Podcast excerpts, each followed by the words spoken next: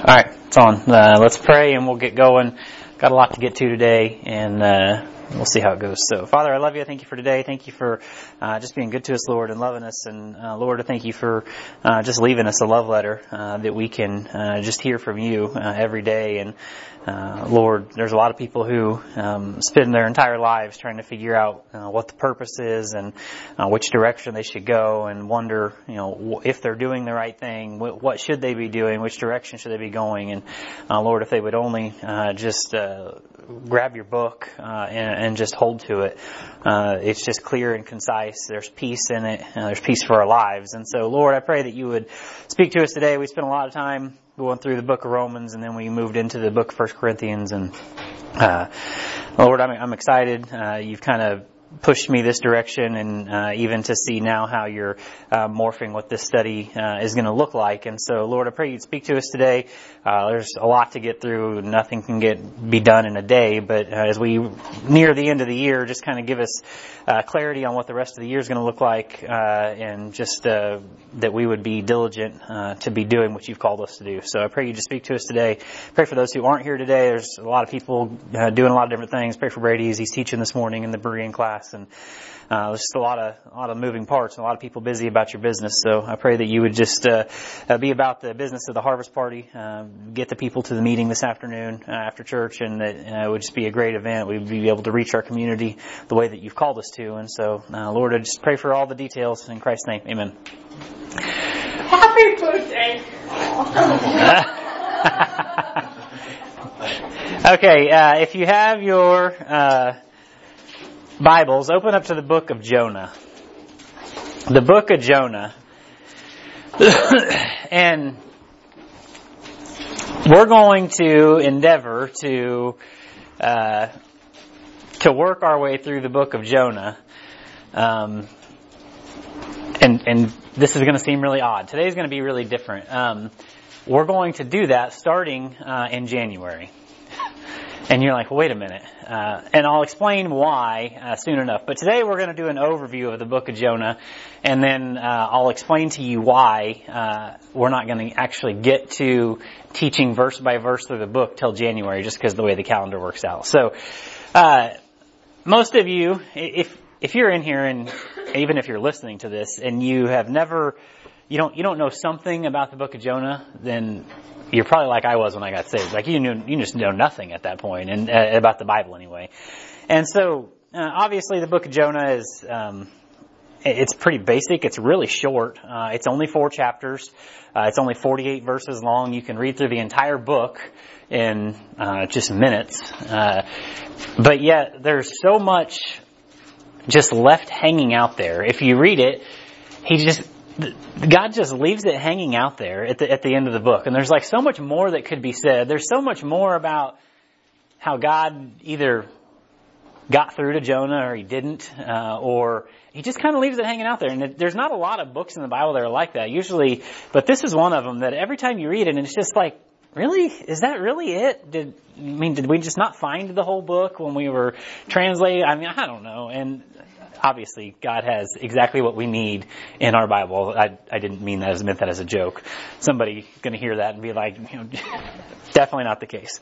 Uh, no, this is it. And there's so much to it, but then the more that I read through it, and I've heard, I actually told myself at one point I would never teach through Jonah because uh, I I listened several years ago, and I was actually going to go back through and listen to it again, and it was in God's providence that uh, you can't get the audio anymore. Uh, but uh, Brian Clark, missionary to London, he's actually back in uh, town. He's living in Raytown right now for a year before they go back to the field.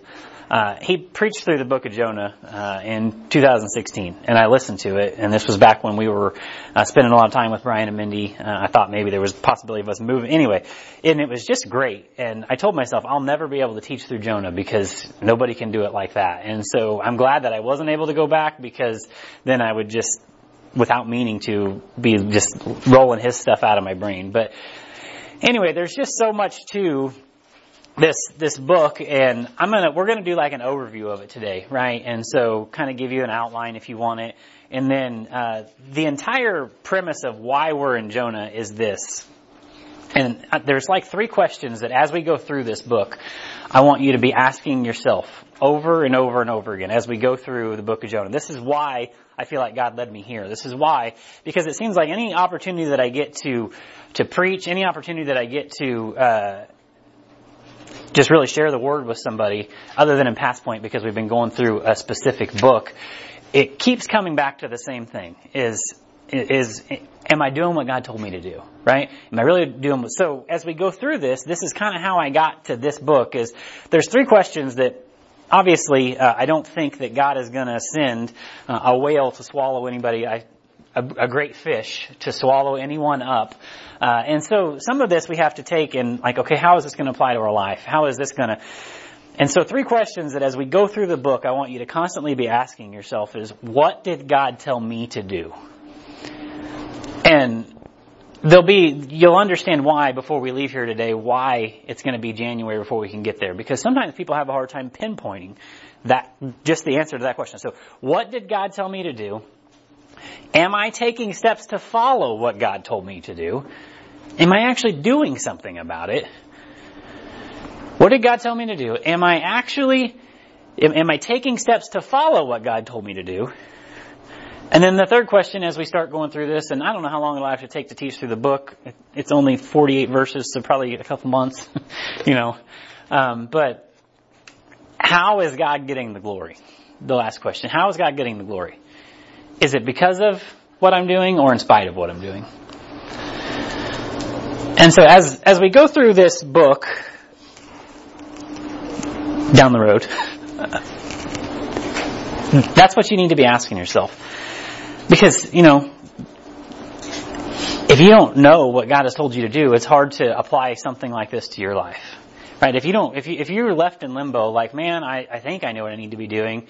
And so we'll get to that point of it, uh, in, a little bit. Why, I'll circle back around and wrap up with that. But as far as an overview of the book goes, uh, you can outline the book, uh, a lot of different ways. Uh, I have a couple different outlines that have been rolling through my head. Um, you know, you can look at it from God's perspective. Uh, in chapter one, you've got God's great storm. In chapter two, you've got God's great fish. Uh, in chapter three, you've got God's great revival, and in chapter four, you've got God's great grace. Right? Those are things that you know just kind of pop out to me. But then, you know, the book is also about Jonah, and you know, trying to see if Jonah's ever going to get it figured out. And so you could look at it this way: you could look at chapter one as Jonah's big refusal. You could look at chapter two as Jonah's big repentance. Um, in the belly of the fish. You, in chapter three, you could see Jonah's big second chance where he goes as the greatest missionary ever and he preaches the greatest message ever and he says, repent or God's going to blow the city up. That's pretty much what he says. He doesn't like go out, we'll get to it, but he's like the world's worst missionary. I don't want to go and if I'm going to go, this is my plan. You better do what God says or he's going to take this place out. I mean, I can just imagine that's about how he said it too. Anyway, and then in chapter four, you would see Jonah's big bitterness uh, as as we get to all of it. So anyway, let's just kind of overview the book. Most of you know what's going on here. I'm not going to get super in detail because uh, we'll get to that when we actually teach through it verse by verse. But I want to make sure everybody has a pretty good. Yes, ma'am. Questions again, please. Yes. Uh, what did God tell me to do? Am I taking steps to follow what God told me to do? And how is God getting the glory? Because of me or in spite of me. So anyway, let's just kind of overview it. That way we have a pretty good idea of what's going on here, uh, why maybe uh, we're we're coming here, and then I want to circle around uh, and tell you what we're going to do between now and then, because uh, I think it needs to be said uh, and it needs to be brought up, and so uh, it's just kind of like if you're like me, I just I let things just kind of simmer in my brain, right? And uh, I've got a lot of things that I feel like God's calling me to do, that uh, whether it be to teach or this, that, or the other, and uh, sometimes it's just like I don't see the the forest from the trees sometimes, and, and it's like, wait a minute, if I step back and see, it all kind of needs to play together. Uh, and so hopefully it all makes sense. So anyway, uh, if, as we look at the book, the, Jonah chapter 1, I'm not going to read through the whole thing. We don't have time for that. But it says, Now the word of the Lord in, in verse 1 came into Jonah, the son of Amittai, saying, Arise, go to Nineveh, that great city, and cry against it, for the wickedness, uh, for their wickedness has come before me.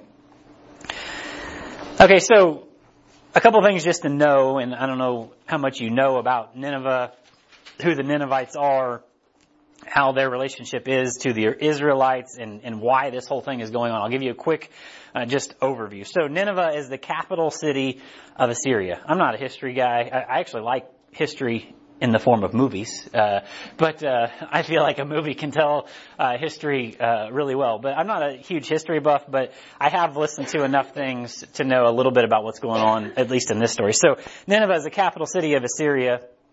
Assyria is who will uh, very soon after uh, this book uh, be who comes and uh, basically sacks uh, Jerusalem, takes over uh, the northern ten tribes, and they really never get established again.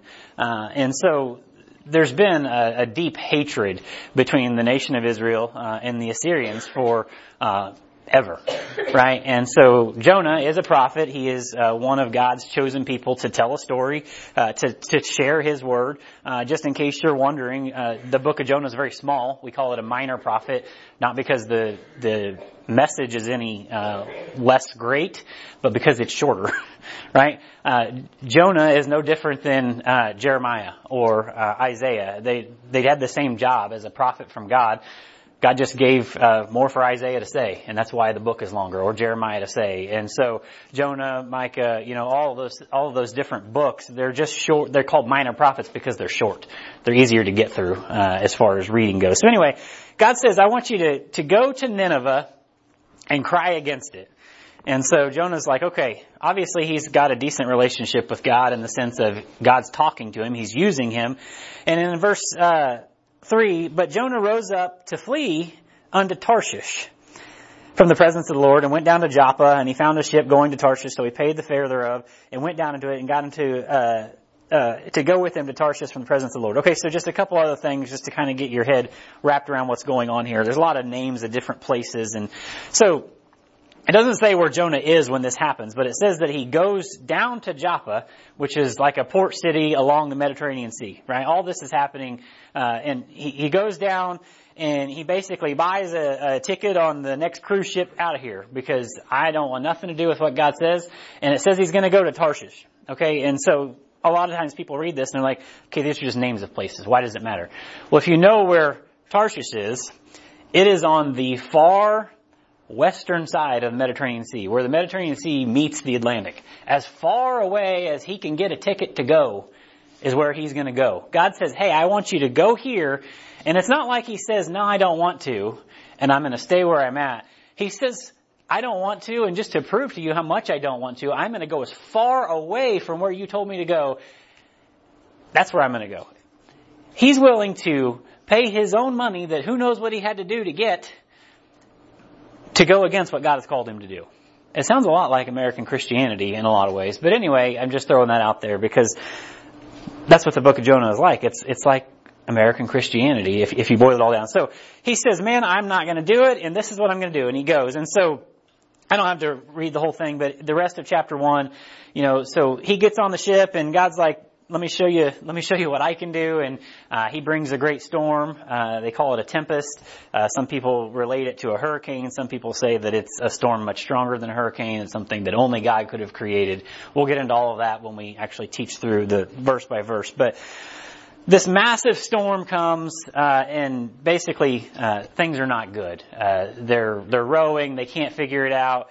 Uh, it says uh, one of the cool things you can just kind of look at uh, in verse 5, it says the mariners were afraid. They cried every man to his own little g God. Um, uh, everybody's crying to their own God. They can't figure it out. Uh, they're all basically at this point saying, who, who is it that brought this evil upon us? Because, uh, they are idol worshippers, so they assume that if anything bad happens in their life, it's because their quote unquote gods are against them, and so they have decided uh, that this is this has happened because of something like that. And the captain of the ship, they're like, man, we get, we got to figure this out. And he starts asking everybody, you know, what have you done? What have you done? They're like, why don't you ask the guy that jumped on the ship, right? At, at the very end. And well, Jonah, he's down in the bottom of the ship sleeping. Uh, how in the world you could sleep through something like this? I don't know. Uh, that would be my question for Jonah. Why in the world are you sleeping? Uh, I, there's a lot of questions you could ask, but how are you sleeping through this? And it says in verse 6, So the shipmaster came unto him and said unto him, What meanest thou, O sleeper? Arise, call upon thy... Now I think this is interesting because the verse before they were calling upon their little g gods, but he says, Call upon thy capital G God, if so be that capital G God will think upon us and we perish not.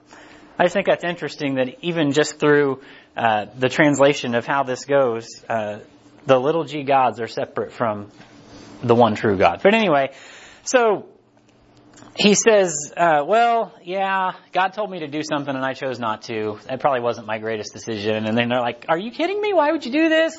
You've brought this evil upon us. I'm, I'm obviously paraphrasing a lot of this because I don't have time to. And so basically they're like, well, who are you? And he's like, well, I'm an Israelite. And they're like, oh, great. He's like, I worship the one true God. And they're like, oh, we're really in trouble now. What are we going to do? And so the whole thing, and they're like, well, what are we going to have to do that this isn't going to that the storm is going to pass, that, you know, we don't have to die here. They're, they're casting the, the, the tackle off the ship, trying to make it lighter so it doesn't sit as deep in the water. The waves are just battering this thing. And he's like, okay, here's what you're going to have to do. Verse 12. This is, I mean, Jonah is just like, he knows the power of God. And this is, this lets you know that he knows the power of God. He says, he said unto them, take me up and cast me forth into the sea. That's my great idea. Just throw me off. And these guys are like, well, that's not going to work. And even if we do, then your blood's on our hands, and we don't want that because obviously your God, he's he's not happy about this whole situation, and then we're still going to die. Nevertheless, the men rowed, verse 13, hard to bring them to land, but they could not, for the sea wrought was uh, it was tempestuous against them. Wherefore, now this is again interesting. They cried unto the Lord.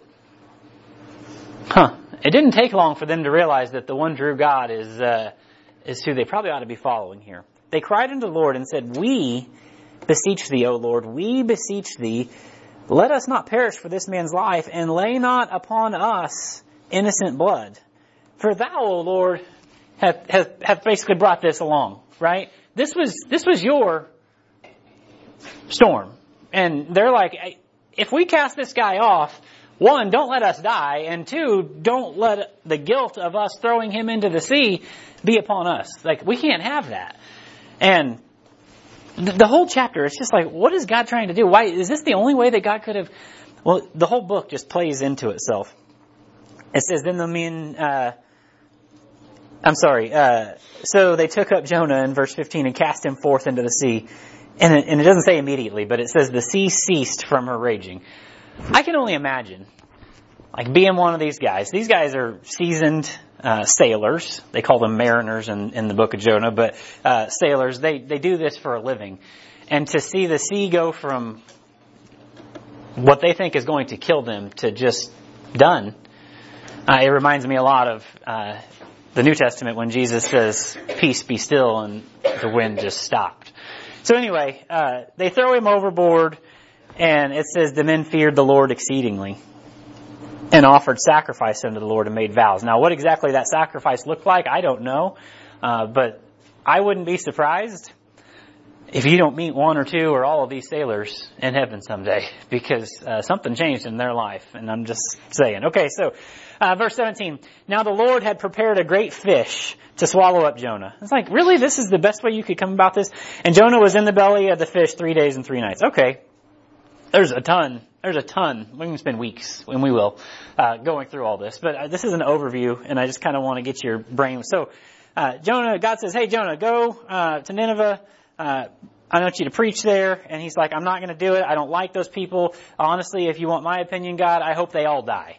Right? Uh, he, I don't, I don't like who they are. I don't like what they're about. I don't like what they've done to our people. I don't like the way they look. I don't like the way they talk. I don't like anything about them. He's uh, what most people would call basically a racist. Uh, you know, I don't like those people, and I don't care if they die. I won't go. And God's like, okay, well, we'll see about that. so he gets on the ship, big storm. They throw him in the sea. Now he's swallowed up by a great fish. It's just like, okay, what's happening here? So verse 2, or chapter 2. So now he's in the belly of the fish, not dead, How that works, I don't know. I wasn't there. Uh, must have been a pretty big fish. How he had oxygen enough to live, again, I don't know. I wasn't there. I can only read what the Bible says and I tell you I believe it. Somehow, some way, he's in there.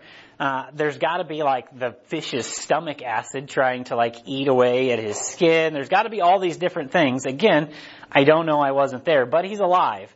And it says he prayed unto the Lord his God out of the fish's belly and said, I cried by reason of my affliction unto the Lord, and he heard me out of the belly uh, of hell. Cried I, and I heardest my voice. For they cast me into the deep, in the midst of the seas, and, uh, and the floods compassed me about, and all thy billows and thy waves passed over me. Anyway, he goes on. He's got this big long prayer of basically repentance. God, I I don't want to be here. Uh, it never really says I'm sorry for what I did, but I don't want to be here. I'm crying out to you. Verse seven: When my soul fainted within me, I remembered the Lord. That's what happens in life. When your soul finally gets to a point where it is just like completely faint, you will remember the Lord. And my prayer came into the holy temple. So anyway, chapter two is this big long prayer of get me out of here. Give me another chance. He doesn't really say that, but get me out of here. I'm crying unto you. And basically, uh, verse 9, he says, I, uh, but I will sacrifice unto thee with the voice of thanksgiving. I will pay that which I have vowed. Salvation is of the Lord. In verse 10, God's like, okay, I've heard enough. And the Lord spake unto the fish. Now I don't know what language the fish speaks. I don't know exactly how that worked either. Again, I wasn't there. Uh, I don't, I don't even know what kind of fish it was, or how big, or if this is a one of a kind type of fish, if this is something that you can still go find today. I don't know. But it says that the Lord spake unto the fish, and it vomited out Jonah upon the dry land. Okay. The story just gets really more weird at this point. So he's in the fish, he cries out, he's not dying somehow from inside the, the belly of the fish.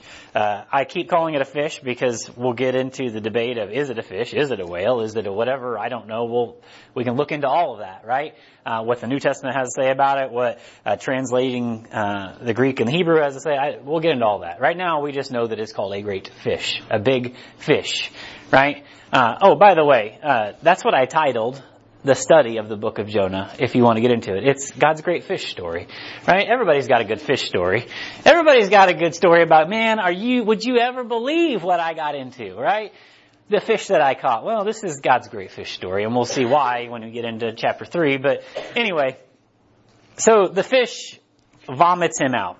Now, well, I'm not even, we'll get into that when we teach through this. There's some scientific proof that this actually does happen, uh, and we'll get into why and everything else, but for now we know that the Lord spake unto the fish, and it vomited out Jonah on dry land. Okay.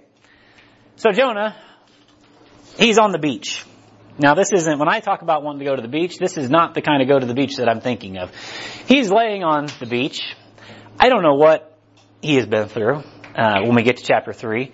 Uh, he's been inside of a fish's belly. He's been crying unto the Lord. Uh, I'm guessing his skin is eaten about uh, with the different things that have been happening. Uh, people have uh, commentators. I don't spend a lot of time with commentaries, but I've heard that they say that uh, after this long inside of uh, something's stomach, your skin would be bleached almost white like a ghost, is what people would say. You would look completely different than yourself. Uh, all of these things, and so we'll get into all that kind of speculation soon enough. But he is now on the beach. God has uh, got him back to square one. Jonah's like, man, thank goodness I'm out of this thing. In verse three, there's like God doesn't even wait. He's like, hey, how was that? Did that feel okay? You know, you, doing all right? No. In chapter one or chapter three, verse one, it says, "And the word of the Lord came unto Jonah the second time, saying." Arise, go into Nineveh, that great city, and preach unto it the preaching that I bid thee. God's not like, hey, do you want to take a break? Do you need a second? Right? There's like, even in like boxing or MMA fighting, there's like time in between rounds. No, the fish vomits him out and God's like, okay, hey, I want you to go to Nineveh and I want you to do what I told you to do. You remember? I, am Jonah's not even like, I don't even know what you're talking about. Uh, there's no question about what's going on here. God says, this is what I want you to do. Are you ready to obey yet? And so now you can start to see, as we apply this to our life, over and over again, you need to be asking yourself those three questions that I gave you. What is it that God told me to do in my life? Specifically. What is it that God told me to do? Am I actually taking steps to follow what God told me to do? Because it's one thing to know what God said to do and just be like, yeah, I'll get to it. Like, okay, you're not actually taking steps. And so don't be surprised if the proverbial whale comes and swallows your butt up and then you're like crying to God, I just want another chance. Okay, well, am I taking steps to follow what God told me to do? And then the last thing you need to always be asking yourself is, how is God getting the glory? Is it because of my following or in spite of me not following, right? Those are the things that as we go through this, you're going to constantly be asking, what is it that God told me to do? Okay, so chapter 3 rolls around and it says, uh, so Jonah arose and went. He was super excited about his life. Here's what he, here's, here's verse, uh, 4 is one of the most just, I, I, don't know, we'll, we'll get to it. So Jonah arose and went into Nineveh according to the word of the Lord. Now Nineveh was a great and uh, exceeding city of uh, three days journey.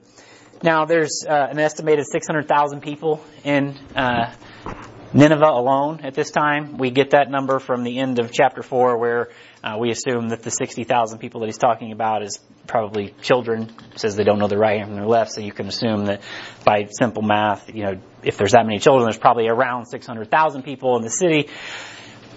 He goes three days journey. Verse 4, and Jonah entered into the city a day's journey. So he's basically spends an entire day, and here's what he says. He's the greatest missionary ever. He comes up with the greatest plan of getting the gospel to these people that he can think of, right? We spend sometimes years of our lives trying to figure out how to get the gospel to certain groups of people. And sometimes it's just like, maybe you should just do it like God said to do it. Jonah began to enter into the city a day's journey and he cried and said, Yet 40 days, Nineveh should be overthrown. Yet 40 days, the city's gonna burn up.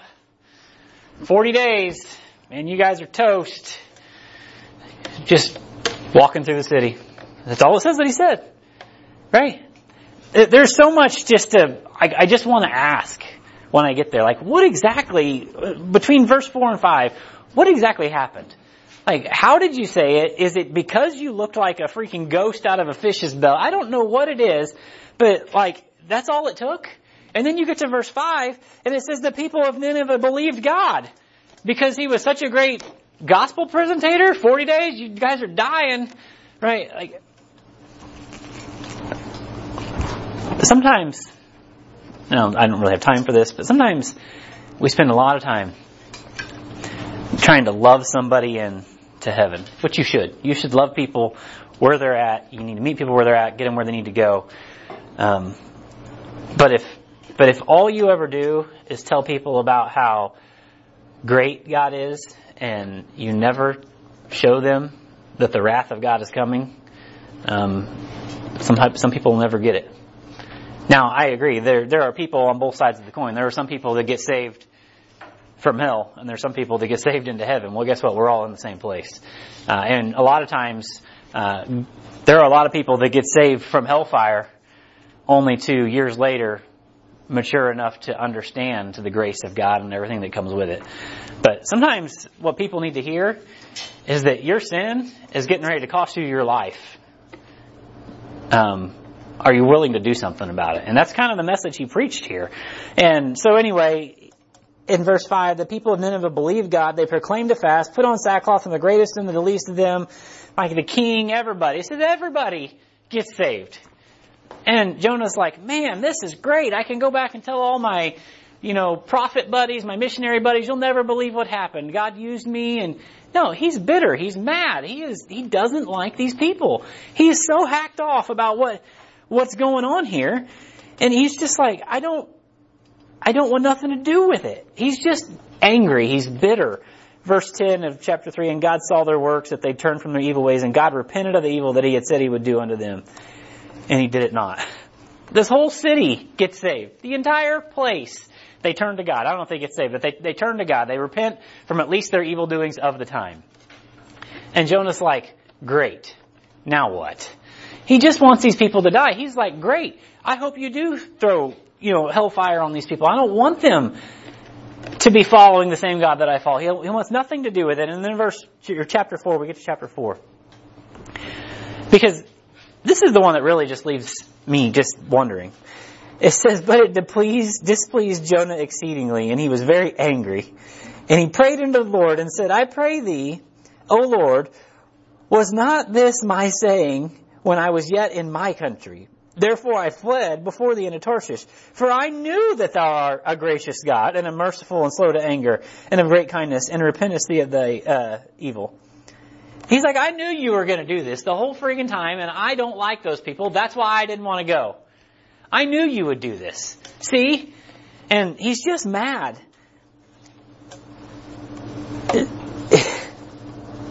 then said the Lord, Doest thou well to be angry? He's like, Is it okay for you to be mad about this, Jonah?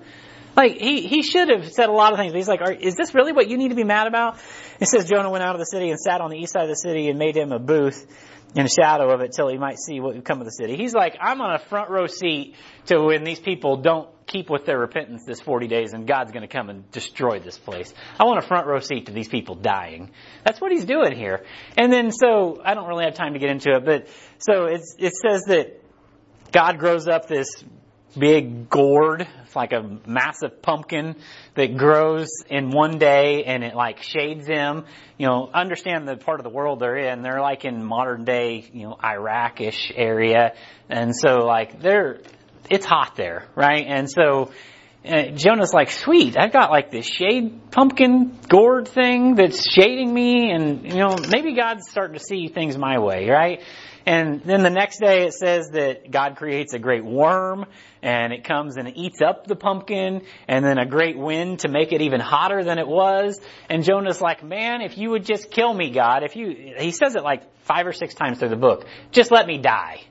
And at some point God's going to be like, all right, if that's really what you want, uh, but and then he's just mad and he's like, well, you, you took my shade pumpkin thing away and like I was doing good. And God's like, is it, is it good for you to be displeased about me, you know, making and taking away this, but not about me giving the opportunity for people to, to turn and follow me, right?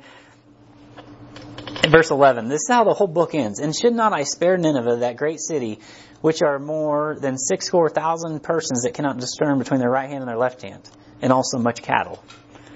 And then just leaves it at that. He leaves Jonah with this point of like, okay, don't you think that my grace is sufficient?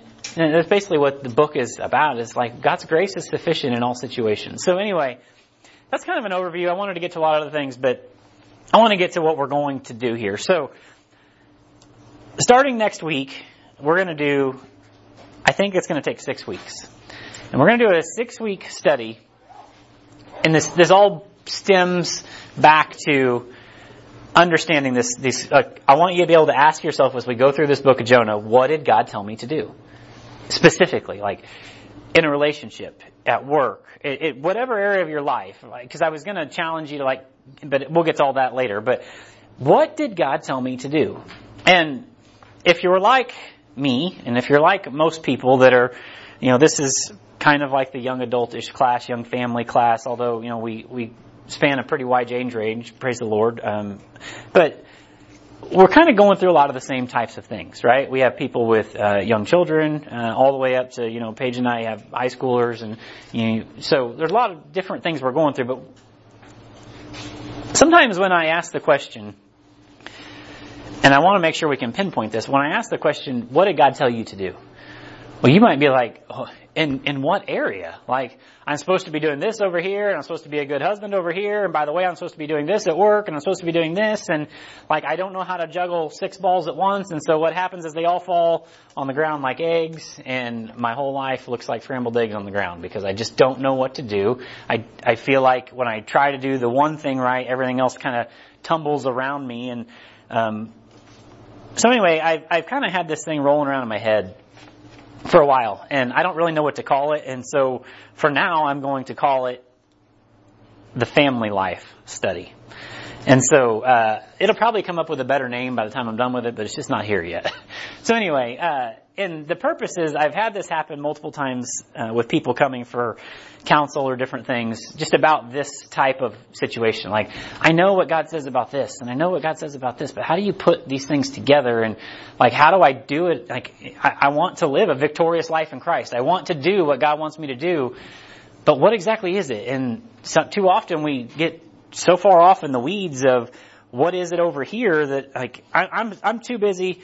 And what I what I mean, not me personally, but sometimes we get so busy like trying to get one area so perfected. Like I want to be the best employee that I can, this, that, and the other. And the next thing you know, your uh, your spousal relationship is just messed up because it, it you got to learn how to balance the whole thing out. So anyway, we're going to look at six different things. Uh, we're going to look at uh, following God. What did God tell you to do about following God? What did God tell you to do about being a spouse? What did God tell you to do about raising kids? What did God tell you to do about being involved in the ministry? About working in the world around lost people? And then about, I don't really know what's called last one, church life, fellowship life, friend life. What did God tell you specifically to do in those areas. And there might be some of those areas, and I know there's people that are going to be listening to this to get caught up, but what did God tell you to do in each of those areas? And some of those you might be like, well, they don't really apply to me that much, and that's okay. Um, that, that's you'll get to counsel people that are going through that. You'll get to, well, I'm not married. Okay, well, perfect. Uh, statistics show that most people in the married, most people in the world will get married. So you're going to minister to people that are married. Uh, so it's good to know these things, right? You're going to know people that uh, have kids and are raising kids and have gone through some things with kids. And so anyway, it's just a very basic black and white. What is it that God told me to do about this? And so as we go through this, the goal would be for you to come out of it with, that is exactly what God told me to do. Right? there's to be a lot of things that are like, yeah, I need to do that at some point, but like right now, this is what God is telling me to do. And so that when we step back into the book of Jonah and we actually walk through this thing and we can take some practical application, you know, and how God uses circumstances to bring you to a point of decision, like, okay, go back to what is it that God told me to do? Right now, in this point in my life, what is it that God said to do? And am I taking steps to do that? and how is God getting glory? So this kind of has come full circle and I want to just walk through this thing piece by piece. And so that'll get us till the beginning of December. There'll be at least a week that I have to take off for the pastor retreat. And so it's going to get us till the first of the year and we will step back into the book of Jonah the first week of January, and uh, hopefully we can just get after this. So, uh, if you see anybody, um, let them know what's going on because there's a lot of people who aren't here today. Uh, and I'll probably even send something out because I want to make sure that we as a class can be on the same page as what is it that God has told me to do. Because too often it's hard for me in my position to be like, uh, this is what I, this is what God says, this is what God says, because there's such a wide range of people. So if we just take a minute and we slow down, it's like, this is what he said about this. How are you doing? This is what he said about this. How are you doing? And you can individually get in the Word and find out what is it that God has said, hey, this is what I want you to do. Because when God says to do something, it doesn't mean just go do it for a second. It means do that until I tell you to do something different. So we need to find out what it is that we're supposed to be doing and hold on to it and, and move through it. So uh, with that, let's pray and we'll get out of here and we'll start this thing next week. So we'll see how it goes.